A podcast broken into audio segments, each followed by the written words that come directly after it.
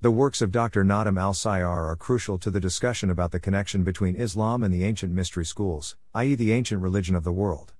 Though his first book on the topic, Ktama al Misri and Awal al Muwahidin, The Ancient Egyptians, the First Monotheists, was published in 1995 and its second part, Lesu Aliha Walakin Malaika, Not Gods, but Angels, in 2003, and had an impact in the Arab world. English readers are largely in the dark about his research. His works address the nature of ancient Egyptian religion, which was the major religious center of the ancient world, and seeks to dispel myths and misinterpretations concerning their worship of the pharaohs and multiple gods. George G. M. James and other authors have made this assertion, but none of them have performed studies with the same rigor of Dr. Al Sayyar's works. I recently purchased his two publications at the Cairo International Book Fair and thought it would be worth sharing some thoughts about them. Knowledge is the lost property of a believer. There is a saying attributed to the Prophet Muhammad to the effect that knowledge, or wisdom, is the lost property of the believer, wherever he finds it, he is the most deserving of it. I preamble this discussion with this because many who might be intrigued by this topic may be stifled by their prejudice against Arabs and or Muslims who speak on this topic. The arguments of the so-called Afrocentrists are that the current Egyptians, especially those light-skinned Egyptians, are not the direct descendants of the ancient Egyptians. Arab Muslims, who are supposedly the majority in Egypt, are a colonizing force that supplanted the ancient Egyptian religion. The Quran, like the Bible, appears to condemn Pharaoh and the ancient religion of Egypt. Egyptian ancestry. To the first point that current Egyptians are not descendants of the ancient Egyptians, this is not completely true. Egypt is a very diverse society. Its location in northeast Africa has always been a site for migration and traveling between the three continents of Africa, Asia, and Europe. Likewise, the Nile River in its yearly flooding made the land particularly fertile and ideal place to settle. The civilization that resulted from these environmental factors was also attractive to settlers from different places. While the first inhabitants of this land were undoubtedly dark skinned people, they frequently intermarried with other groups that relocated to the region. In addition to this contact, Egypt also experienced many waves of migration and conquest the Hyksos, Persians, Greeks, Arabs, Turks, etc. Egypt, during the Middle Ages was ruled by a myriad of Eastern European and Central Asian slaves.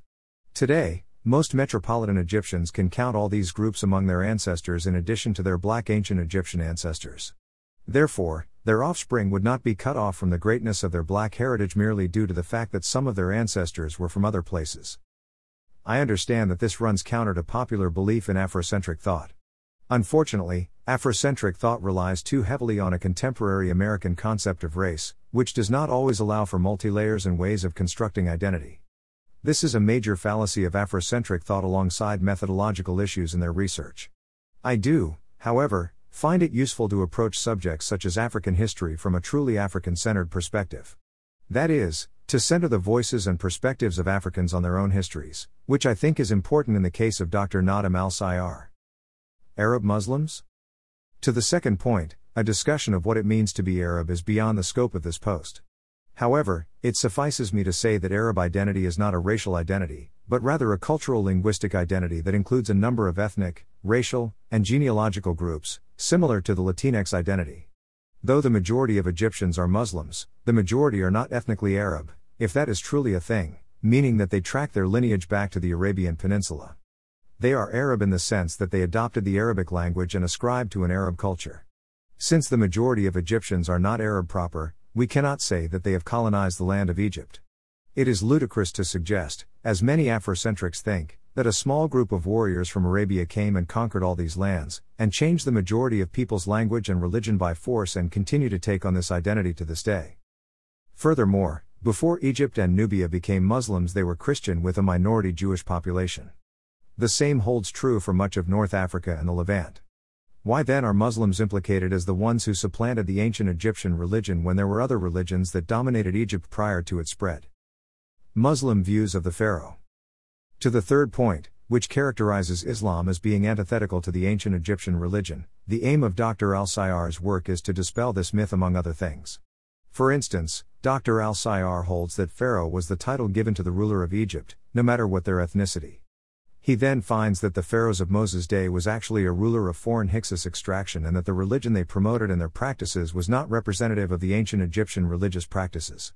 In addition, he brings to the reader's attention the number of prophets and other noble figures recorded in the Muslim tradition who were from Egypt.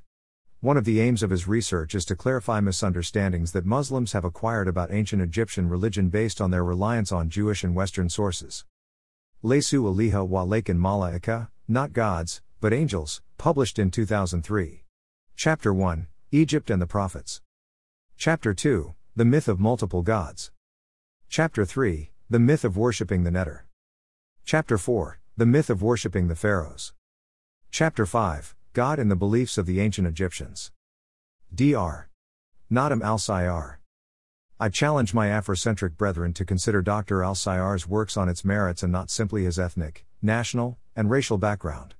He was originally a poet and oud player and later obtained a degree in medicine. Fused by the Naksa suffered by Egypt at the hands of the Israeli army in 1967, he began to bury himself in the reading of Egyptian history, which eventually led him to the study of comparative religion. In 1985, he traveled to Iraq to live amongst the lasting communities of Sabians, the name of the ancient Egyptian religion, and to study their ways. He would later acquire degrees in Islamic studies from Al Azhar University and Coptic studies from Ain Shams University, where he studied a number of languages such as Coptic, which includes Greek, Hebrew, and Ancient Egyptian, as well as Akkadian, Syriac, Armenian, and the ancient Yemeni language. The result of his studies are the three works he published on the topic of ancient Egyptian religion. He passed away in 2018, but his daughters have since republished his first two books and plan to republish his third book, Al Mazriyun al Qdama Awal al Hanafa, The Ancient Egyptians, the First Hanifs, soon. Al Sayyar's description of the Egyptian mystery schools. The works of Dr. Nadim al Sayyar firmly establish the connections between Islam and the ancient mystery schools. He does this in Qdama, by taking a retroactive examination of the prophets and other notable religious figures from Egypt. He starts off discussing Tawhid, monotheism, in Egypt under Greek rule by examining the likes of Plato, Herodotus, Luqman, and Akhenaten. Then he discusses prophets mentioned in the Quran who were either from Egypt or had a relationship with it, such as Ibrahim, Hajar, Ismail, Yaqub, Yusuf, and Musa. He examines the misunderstandings about the Pharaoh in the time of Musa, which he attributes to distortions propagated by Jewish scholars over centuries.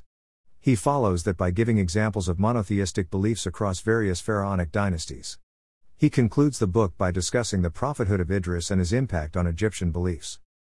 In Lesu, he establishes that the original religion of Egypt was that which was brought by the prophet Idris, who Muslim exegetes have believed since the early days of Islam to be the first prophet sent by God after the creation of Adam. That religion, according to Al Sayyar, was called the Sabaiya, Sabianism, which is alluded to in the Quran on a few occasions. If you were like me, then the first time you came across the verses, Quran 262, Quran 569, and Quran 2217, when Allah mentions the different peoples of the book, you probably glossed over the mention of the Sabians. While it was known to be the Mandeans of southern Iraq, it was first the religion of ancient Egypt, according to Al Sayyar. He then shifts into a rigorous linguistic and historical analysis of the Neter. There are many jewels regarding his analysis, in which he illuminates his hypothesis that the Neter referred to in the Book of the Dead are actually what Jews, Muslims, and Christians would deem to be angels. He starts off by making it clear that although Wallis Budge and other early Egyptologists translated this word as God, and Neteru as gods, they did not have a consensus on how to translate it, nor did they believe that God was the best translation of the word, 42 to 45. Starting from the premise that we have received mistranslations and misinterpretations, he begins to unravel the meaning of Neter linguistically. Then he performs a careful comparison between Egyptian perceptions of the Neter and contemporary beliefs about angels and spiritual beings. In each comparison, he examines historical sources in their original languages. He concludes the book by examining the ancient Egyptian belief in God by their attributes for him, which he found to correspond with common Islamic beliefs concerning the attributes of God. In many ways, Dr. Nadim al Sayyar has done a great service to those of us interested in the connections between Islam and the ancient mystery schools. Before we can benefit from this scholarship, we need to overcome hurdles of language and prejudice with regards to scholarship coming from the Arab world. Likewise, as Westerners, we have been conditioned to devalue scholarship produced in other languages and overestimate the accuracy of Western scholarship. By overcoming these hurdles, we can gain greater access to the knowledge being produced in the world beyond our own intellectual borders.